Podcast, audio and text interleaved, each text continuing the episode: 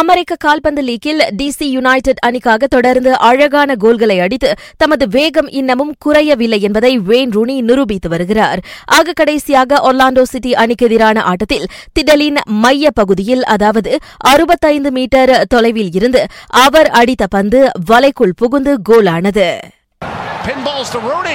Rooney sees Rowe out. Oh,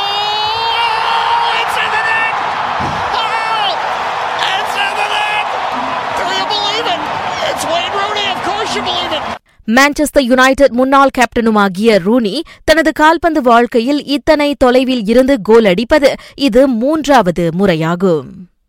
Barcelona வீரர் Samuel உம்டிடியை வாங்குவது பற்றி மான்செஸ்டர் யுனைடெட் பரிசீலிக்கிறது.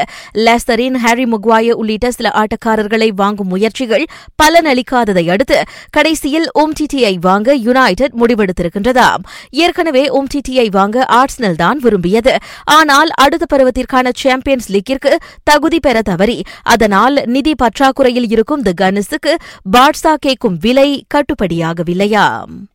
நேமாரின் சேவையை மீண்டும் பெற துடிக்கும் பார்சலோனா தனது வீரர் உஸ்மான் டெம்பலேவை பிஎஸ்ஜிக்கு விட்டுத் தரலாம் என கூறப்படுகிறது. ஆர்ஸ்னல் சகாப்தம் ஆர்சின் வேங் நியூ காசலில் ரஃபால் பெனிதாஸ் விட்டுச் சென்ற நிர்வாகி பொறுப்பை ஏற்கலாம் என கூறப்படுகிறது.